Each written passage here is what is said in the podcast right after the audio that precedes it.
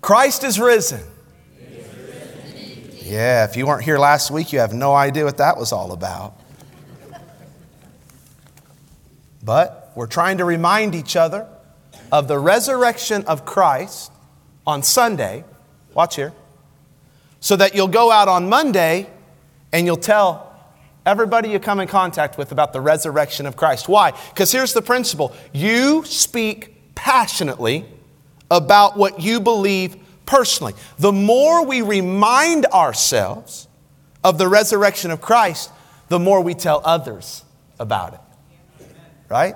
And so we just did just now what the early church did back in the day, if you study church history.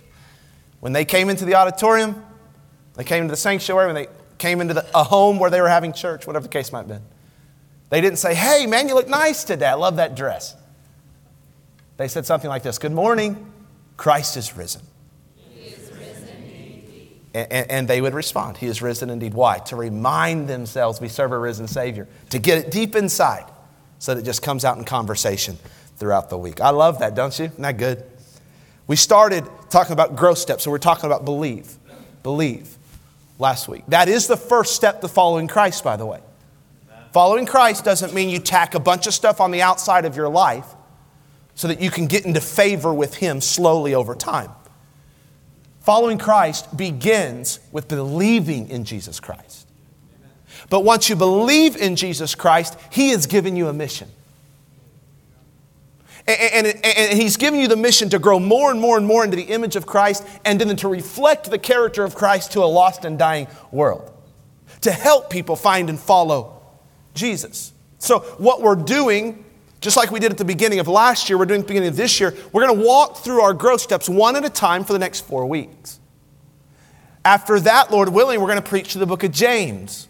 And so, if the growth steps, this kind of preaching isn't your thing, well, we're returning back to what I normally do in preaching here, and that's studying through a book of the Bible, verse by verse, chapter by chapter. But this is very necessary in my mind to spend the first month or so of the year talking about these growth steps. And we're on this growth step called commit. Now, before I jump in, I want to be clear on something uh, so there's no misunderstanding because th- I could be really easily misunderstood this morning. These growth steps are not to be viewed as some kind of Christian homework assignment that you're supposed to do if you're going to be a part of Fellowship Baptist Church. Okay, we're not checking your grades at the door. Okay, they're not even meant to be a check and balance system that you use to make sure you're lining up where the church says you have to line up. Am I understood about that today? You get no growth steps diploma, no graduation ceremony when you complete the steps. That's not the idea by having visible, tangible steps. The idea is to simply make them visible enough to where you can get an idea of what spiritual growth may look like in your life. To give you some practical steps that are visible and tangible so, so that you could constantly be reminded that I need to be finding and following Jesus. You can think about it like this it's like a spiritual growth map. We just kind of mapped out some good steps for you to take in your Christian life. So now we're on the step of commit. Now, I know when I say the word commit in 2021, people cringe. Maybe even get uncomfortable because, for the most part, and I think you'd agree, we live in a very non committal society. Right? So, in, in, in a report from the Bureau of Labor Statistics, I read that the average American changes jobs every four and a half years and up to 15 times in their adult life. That could be a symptom of the non committal society that we live in. This non committal approach to life is, is really true today in the area of relationships and marriage. I mean, there, there are a lot of guys today who won't put a ring on it. they, they want the benefits of marriage, don't they? They want the benefits of marriage without the commitment of marriage. Did you hear that last statement? Somebody took over the show for a second, so pay attention to the preacher. They want the benefits of marriage without the commitment of marriage. It's true in how we spend our money. Like a lot of people, when faced with the idea of getting a membership at a gym or signing a contract for a phone or getting an online subscription of some kind. They could save money if they'll just commit to six months or a year up front, but because they're afraid of commitment, they'll pay more money by the month to avoid being stuck in something. See, unfortunately, this fear of commitment has leaked into the church world as well. They say in our country, 77.5% of U.S. citizens identify themselves as Christians. But 80% of churches have plateaued or are declining. 195 million Americans are unchurched, 62%. 70% of Americans have no meaningful church relationship. Look at the first and the very last statistic 77.5% of Americans say, I'm a Christian. 70% are not members of a church. That's a troubling statistic to me. And it's what I hope to address today because I believe that every Christian ought to be committed to a local, gospel preaching, Christ centered, Bible believing church. Why, though? Why? Why can I stand up here and say that? Well, I'm going to answer that question. Why should you become a church member? That's a fair question. I'm going to answer it. I don't just expect something without telling you why. And, and then I'm going to answer a second question toward the end of the message. The second question is why do some hesitate to become a church member? I want to speak to those hesitations. So let's study together. Why should you become a church member? Several reasons. Here's the first because I believe church membership is biblical. Now, some have told me this before Pastor, I don't see membership anywhere in the Bible. And you would be right to an extent. I mean, do a quick, uh, I don't know, word search of membership in the Bible, and you're likely to get a message that says no results found. But even though the Bible doesn't explicitly use the term membership, the concept is, is very, very clear in Scripture. In fact, it's implied at least four different ways in very clear ways. So let me show them to you. The Bible speaks of church membership in church gatherings. This is an implication in Scripture church gatherings. See, throughout the New Testament, we see letters written to specific local churches. Who was the book of Corinthians written to? The church at. Who is the book of Philippians written to? The church at. The book of Revelation is written to seven different local churches. In fact, 90 of the 114 references to the word church, ecclesia, in the New Testament are references to gatherings of people. Local churches in a specific visible place. And the congregations on the receiving end of these letters, called the, the, the epistles to the churches, they were made up of individual believers that belonged to those churches. In other words, real people with real names were recognized as real members of a real church. All you got, go to the end of the book of, of Romans, and there's actually a church directory. Paul mentions like people's names that were part of that church.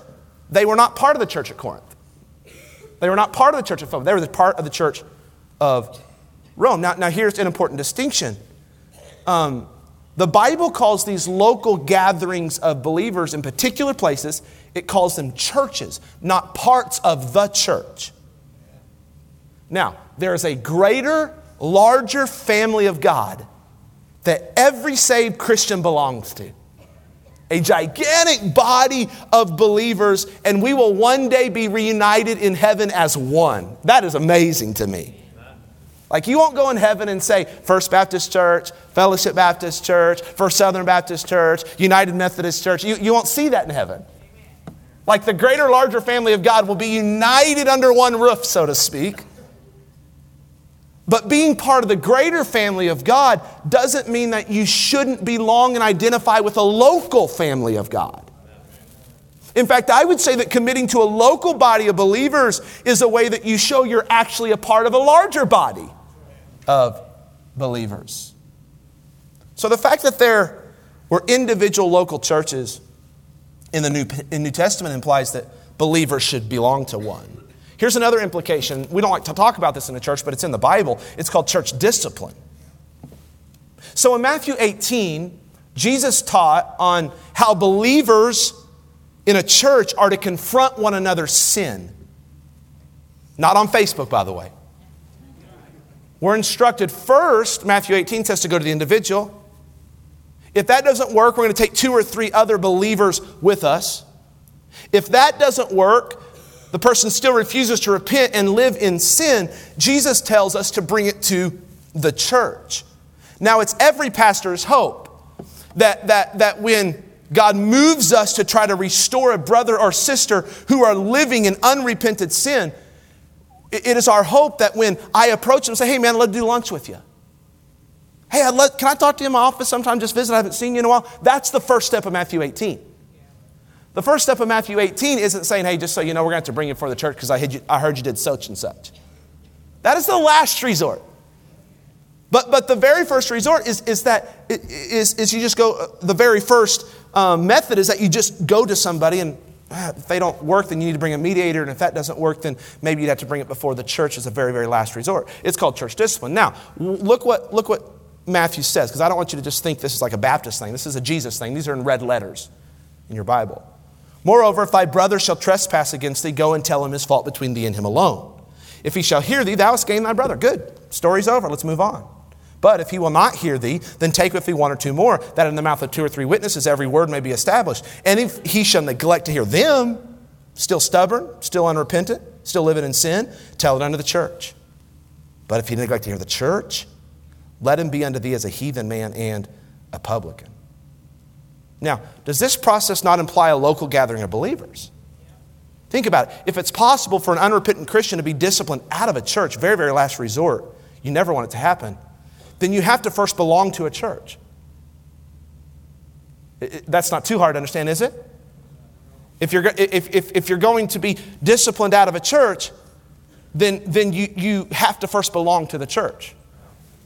Which leads me to the next point, and that's church leadership. It's implied in church leadership. Hebrews 13, 17 says, Obey them that have the rule over you and submit yourselves, for they watch for your souls as they that must give account, that they may do it with joy and not with grief, for that is unprofitable for you. This is in the context, if you study the book of Hebrews 13, it's in the context there uh, of church leadership. And so I think there's unhealthy church leadership.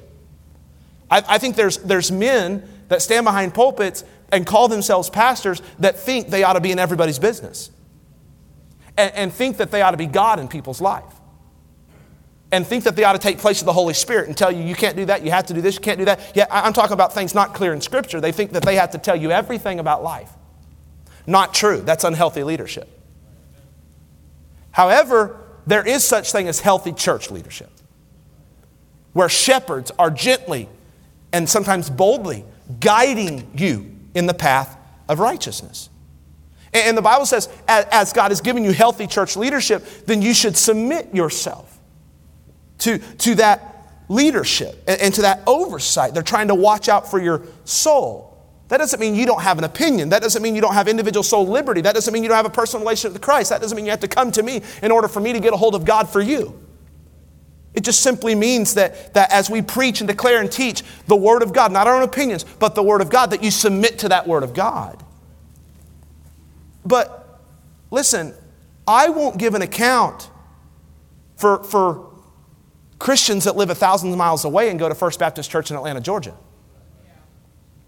I'm not their pastor. So, doesn't this imply that, that if I will give an account for the people that are in my flock, doesn't this imply like you got to be a member of a church? You got to belong to a group, right? Because uh, I don't have the right to, to oversee another church's members. Uh, here's the last one I would say, and it's church metaphors. So there's a lot of metaphors that are used in the New Testament for the church. I'll give you three. Uh, the first one is, is a metaphor of a body.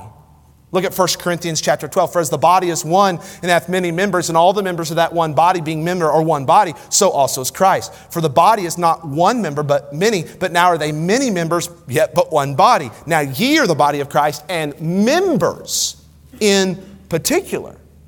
And so each person then, with this metaphor, is a body part in the church. Some are an arm, some are a leg, some are a hand, some are a foot, some are a thumb, a thumb. Some are the big toe. You know what I mean? Some are a pain in the side, that kind of thing. Just kidding. A, a body part, if you think about it, detached from the rest of its body is not beautiful. It's gruesome, actually. That's what it might look like for a Christian to refuse to join a local church, an arm flopping around on the ground. Arms don't last long when they're detached from the blood flow of the body. A, strig- a, a Christian will struggle, I believe, unless attached to a body of believers. To be what God designed you to be, you need to figure out which body you're going to be attached to. And then join yourself to that body by becoming a member of it, a member in particular. 1 Peter 5 2 is another metaphor of a flock. Feed the flock of God. He's talking to pastors. Feed the flock of God, which is among, among you. It's never a good thing for sheep to go solo looking for greener grass. Now, just, just, read, just read books on sheep and shepherding and all that. Rogue sheep are easy prey. Sheep need to stay inside of the safety of a flock. So, so membership, I believe, helps keep us gathered with other sheep under the protection of the shepherd. I mean, think about it. What, what kind of shepherd doesn't know which particular sheep the owner has entrusted to him? Memberships, like I have a database with the church members on it. I pray for every church member once a week by name. I could never do that if we didn't have a church roll. If, if I didn't have a flock, like I can't keep track of the sheep that I'm responsible to help graze and gather and guide and guard. I couldn't do that if I didn't have a membership process. Ephesians 2:19 is the last one I'll use now. Therefore, ye are no more strangers and foreigners, but fellow citizens with the saints and of the household of God. It's, it's implied in the, the metaphor of a family. Now, think about this. What kind of parent would you be if you didn't know which children on your block were, you were responsible for? Like you didn't know which one you're supposed to feed at supper time or which ones should be in your house at bedtime. I mean, listen, I don't discipline the kids down the street. I mean, sometimes I want to discipline Sam King, I'm not going to lie. Just kidding. I discipline Kevin Prater. And Todd, you can discipline Kevin Prater too. You have my permission. It's unsafe to be a kid in a neighborhood without parents and without a home. Membership helps church leaders know who belongs to the household.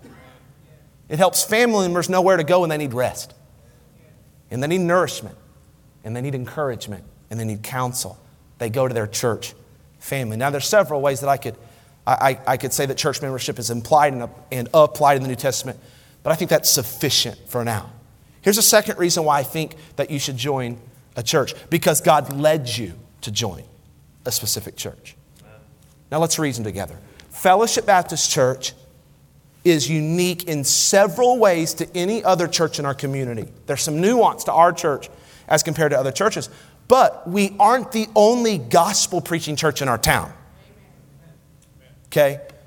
Which implies that it could very well be God's will. Some people in the Conservative Baptist Church hate this next statement. But it could very well be God's will for somebody in our town to be a member of another gospel preaching church in our town. Oh, Absolutely. You'll see him in heaven, so get along with him now. You don't join a church simply because you like it or your kids like it. That's called consumerism. You join a church because God has led you to join that specific church and you're convinced of his leading. 1 Corinthians 12, 18 speaks to this. But now hath God set the members, every one of them in the body, as it hath pleased him. Brother Kay was praying with, uh, he worded our prayer in our deacons meeting this morning.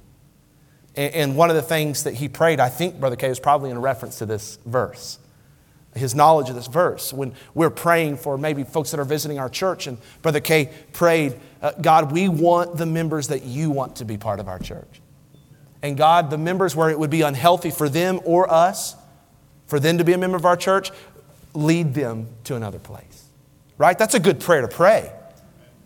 Now, I understand that God's leading may be a vague term. Again, I don't like Christianese.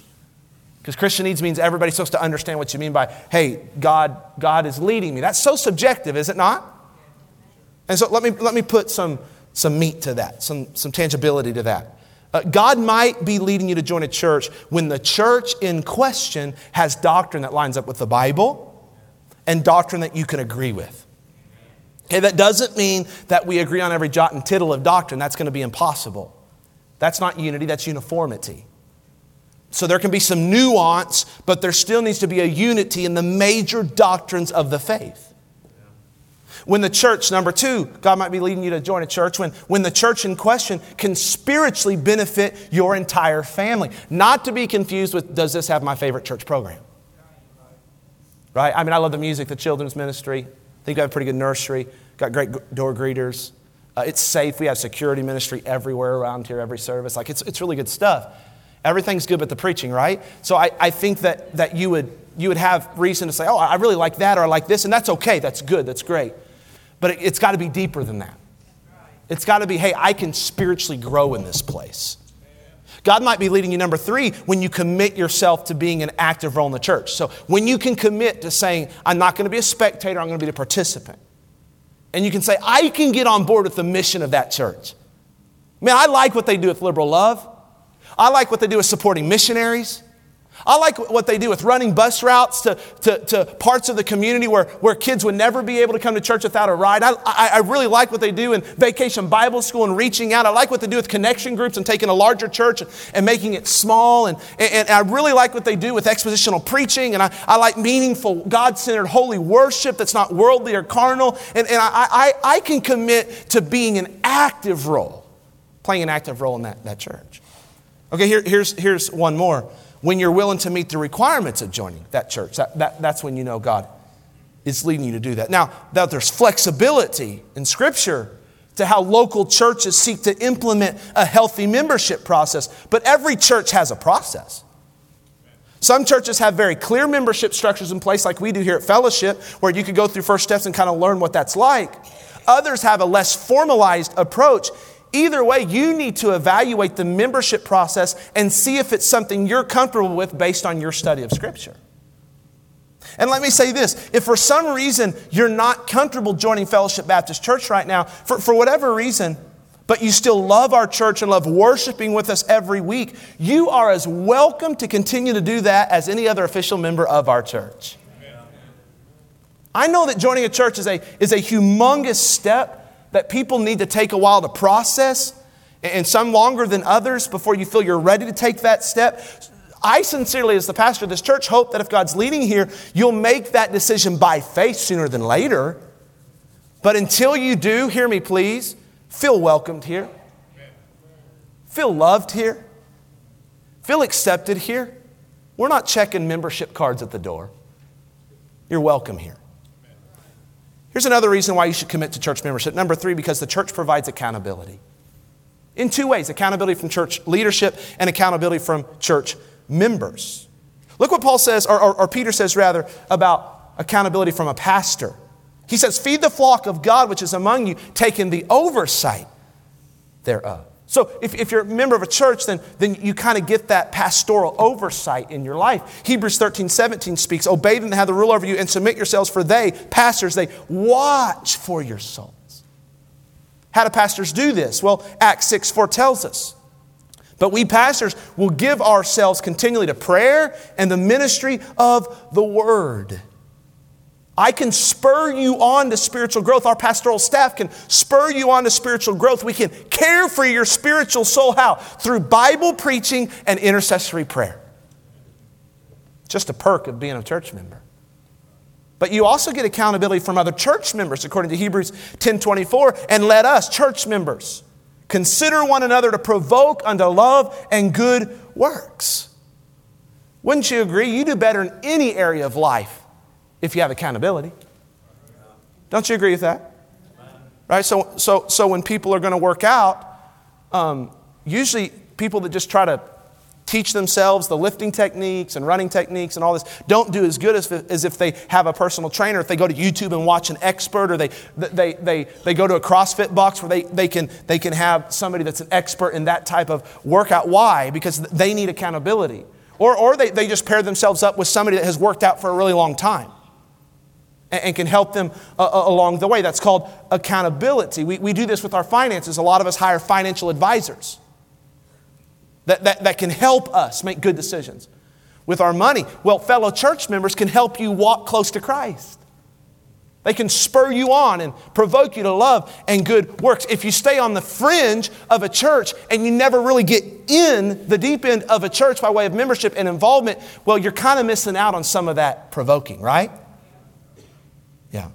Accountability is, is a benefit of church membership. Let me give you another one. Church membership connects you to a covenant community.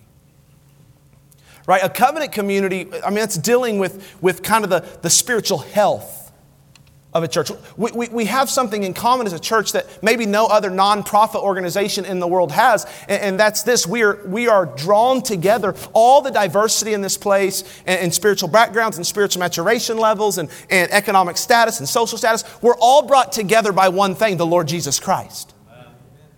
We are in covenant together because we have all placed our faith in the Lord Jesus Christ. So when you enter that covenant by way of church membership, you know what you get inside a covenant community? You get love. Like, like, like you're supposed to get unconditional love.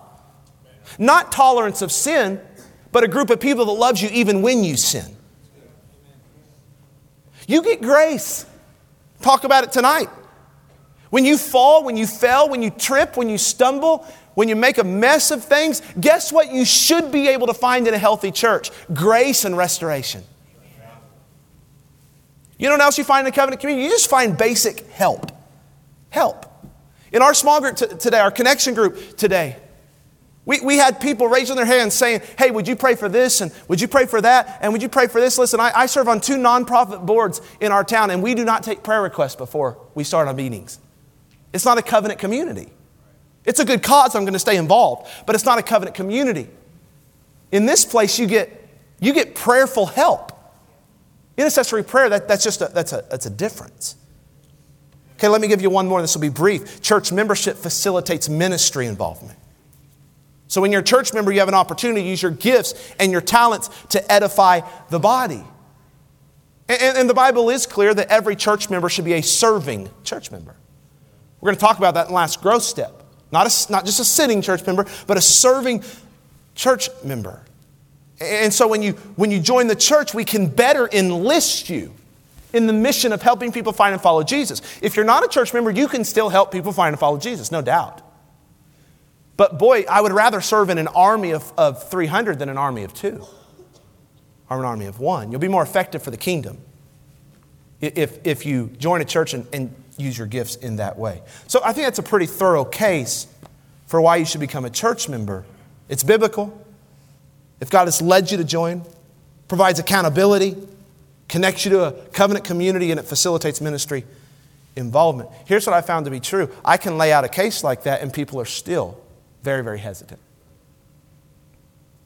I, I can lay out a case, and people are like, oh man, I, I, I, I, it's hard to disagree with those things, but, but I still am very hesitant. Why? Why? Well, in my years of ministry, I've learned several things. Here's the first some people just fear commitment. They just fear commitment. I talked this, uh, about this at the beginning of the message. I want to dig into it a little bit more. A year ago, when I preached this, I told you of my struggle to commit to Jenny Lee when I first met her. I mean, I was in love. I thought she was beautiful. But she was a, she, she was a year f- uh, further than me in college, and I felt like she was like five years further than me in maturity. Like, I hadn't dated much in high school, not because the girls didn't like me. They all liked me. My parents just didn't let me date. I was a good, obedient child. And so I was, I was inexperienced in the world of, of dating, courtship, and all that kind of stuff. And so I, I, I get to this Bible college and I, I, meet this pastor's daughter from Texas, and she's a blonde and she can sing, and, and we share a lot of things in common, and, and it's, it's amazing. And I, I feel like I fall in love almost immediately, but, but then she falls in love too, is the problem. And she, she, love to her doesn't mean like we're just going to hang out on campus. Love means like when you're putting a ring on it. Like I met you eight hours ago, Jenny. Give me some time. But really, I felt overwhelmed because I'm like, oh man, this is scary. Like, she wants to commit and I just want to date.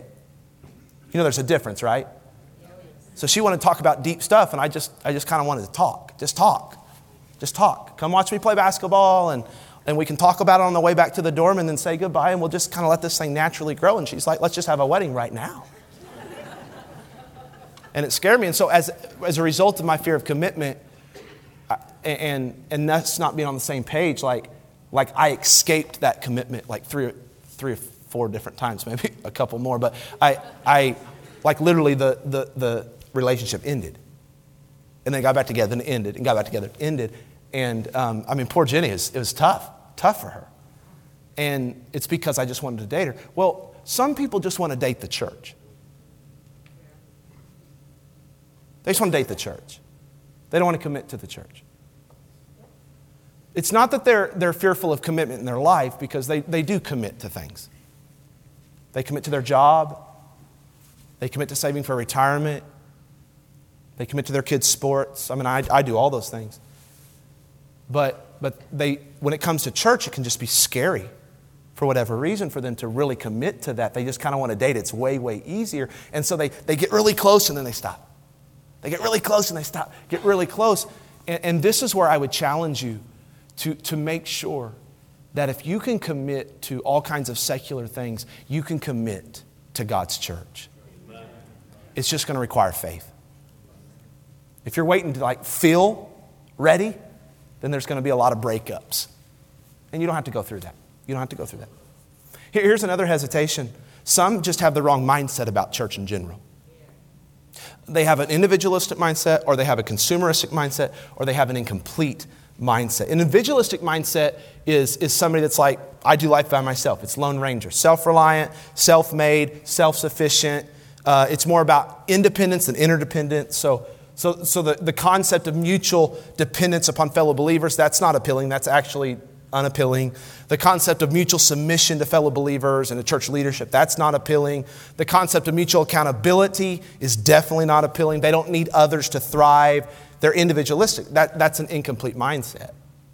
There's a consumeristic mindset. So they think of church like a day spa. I go to be served, not to serve. And so long as I put my offering in, then I can sleep at night. They think of the church like Amazon Prime. I got to find the church with the best package deal. Best preaching, best music, best children's programs. Until I find it, I'm going to keep shopping.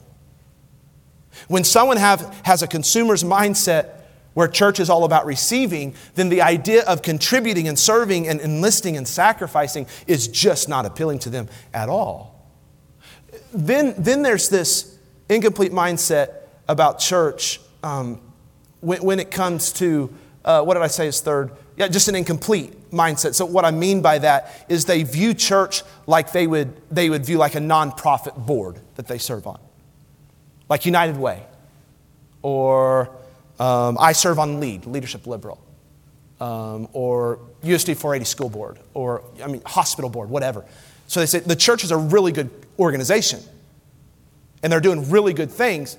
And if I have time, then I'll commit to that. But, but I've got to say, on the authority of God's word, the church really isn't just an organization. It's not a club. It's not just something ran by a board of directors. Like, like the church is referred to as, as the bride of the Lord Jesus Christ. And it says that Jesus gave his life for the church. And so you got to recognize that there is a difference, right? Between a nonprofit organization out in, your, out in our town and then an actual church. And so it's incomplete. They might not join because they think, oh, it's a, it's a great place. I love that place. I go on Easter and I go on Christmas and I go on, uh, sometimes on special days and all that. I love the music. I love my kids love it and all that, but they don't view it as something that is essential. It's, it's more optional. Here's the third hesitation, and I'll wrap it up. Some people are just skeptical of church. And that's okay, by the way.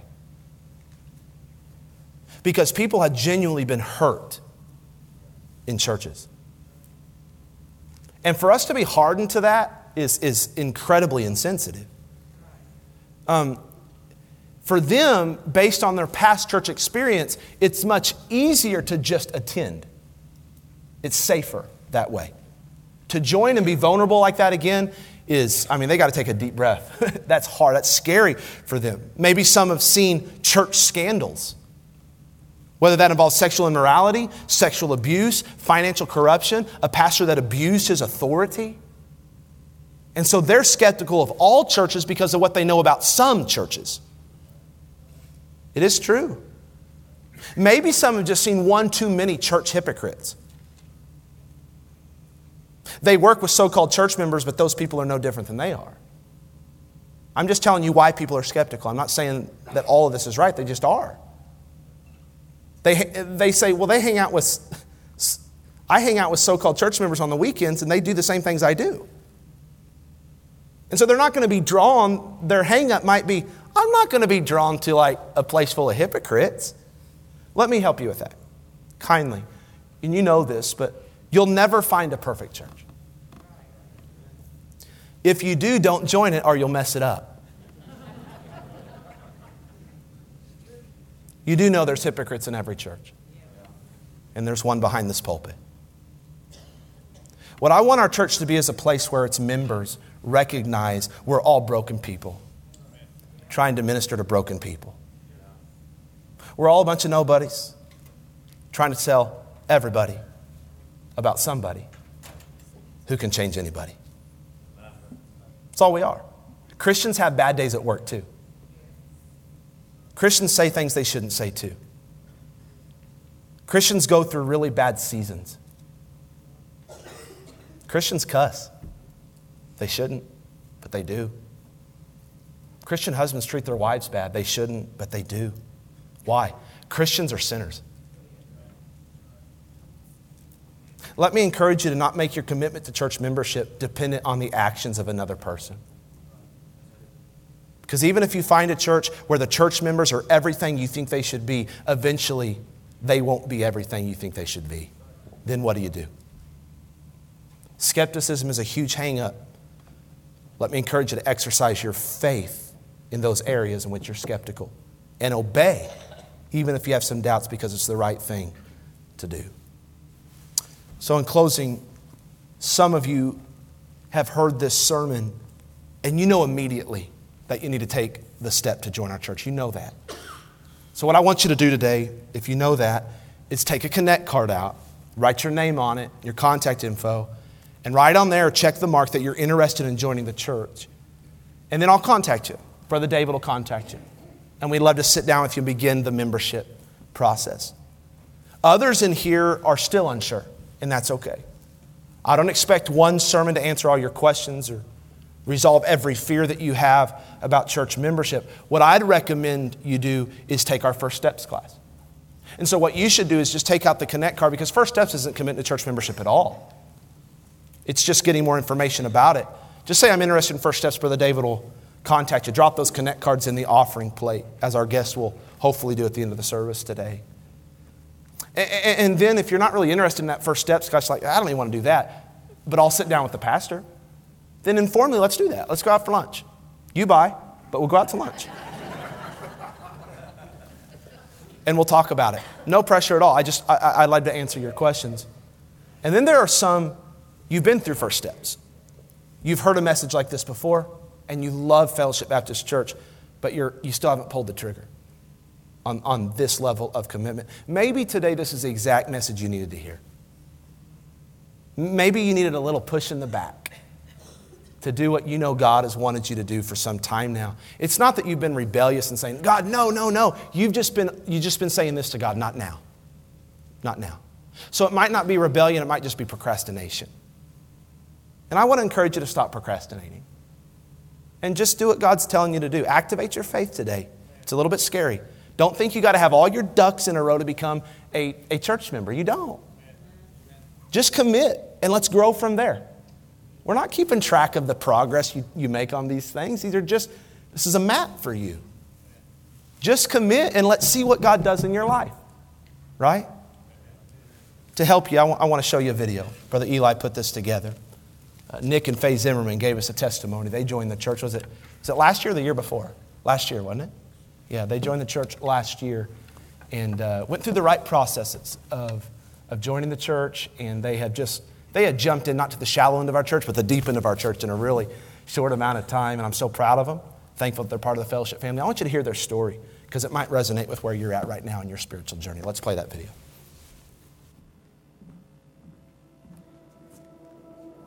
We heard first about Fellowship Baptist Church just coming into town. When you drive into town, if you drive down the whole length of Highway 54, you just can't miss it. And then working for the school, of course, it didn't take me very long before I was, I met Tyler uh, Prater, and he, uh, of course, is always always talking about church and and uh, uh, he informed us that you know that he was the youth pastor, and and uh, we just started started a conversation of friendship at that point years and years ago, a long long time ago.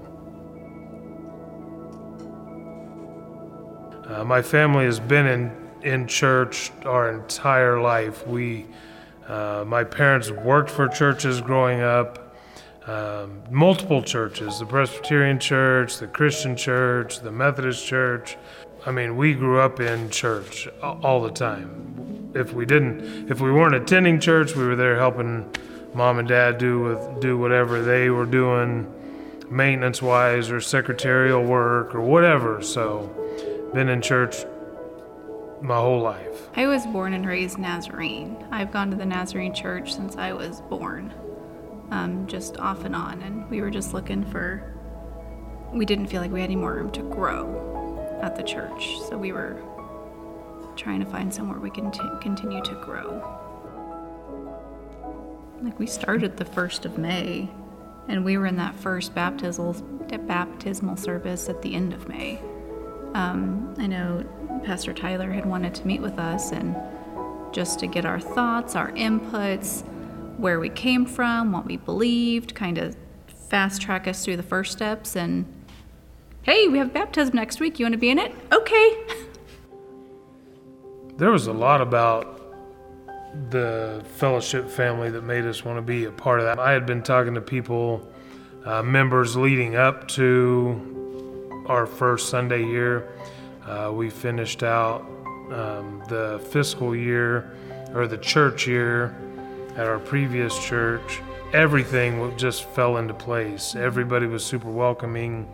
Um, I had been talking to, to Pastor Tyler months and months and months in advance and, and had asked him for prayer and just guidance and wisdom and direction and, and uh, all of that. And so the transition was super easy, in my, in my opinion. Every, every, everything Everything worked seamlessly. The people were great. Staff was great. I mean, you just couldn't just couldn't ask for a better transition. And the kids, they really clung to their Sunday school teachers almost immediately. So that was a big relief as well that they felt accepted just like we did. I think the Lord worked all that out.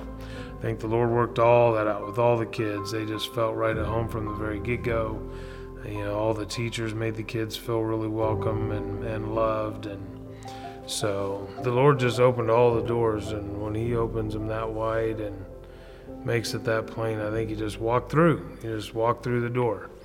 And you just i mean nobody's perfect you know yeah. If you've been a christian for 10 minutes you know that. You know nobody's perfect. Church isn't isn't perfect. It's made up of of flawed people of sinners and and uh, you know that's not gonna that's not gonna change until we uh, until we're on the other side of glory and so you know you, you don't have unrealistic expectations like you know this is gonna be you know perfect and you know everybody's gonna get along 100% of the time and there's not gonna be any issues and no uh, you know no no dissension or disputes or anything like that. I mean, yeah, there was never uh, like a hesitation, a hesitation, or a, you know, are we gonna join or are we not gonna join? It was, you know, we had had approached it with a lot of prayer, mm-hmm. and I just knew this is where the Lord wanted us, and so we were. We were on board from the get go, from day one. I mean, we came in day one and and uh, you know we were in connection groups on day one and and uh, haven't looked back so yeah, i really think that first day we found home. Yeah. In the church. Yeah everything i mean we just felt like god was confirming all of our uh, what we what we felt him leading us to do and to go. We felt god leading us here and then when we got here just really felt like okay, that's all the confirmation we need that we're in the right we're in the right location, we're in the right spot. God is working here, and and uh, so that's what we wanted. Yes.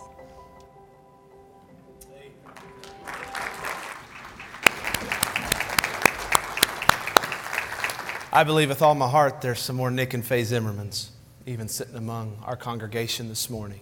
And we never want to manipulate or manufacture or push too hard. We just, we just want to put it out there what church membership is and let you process that.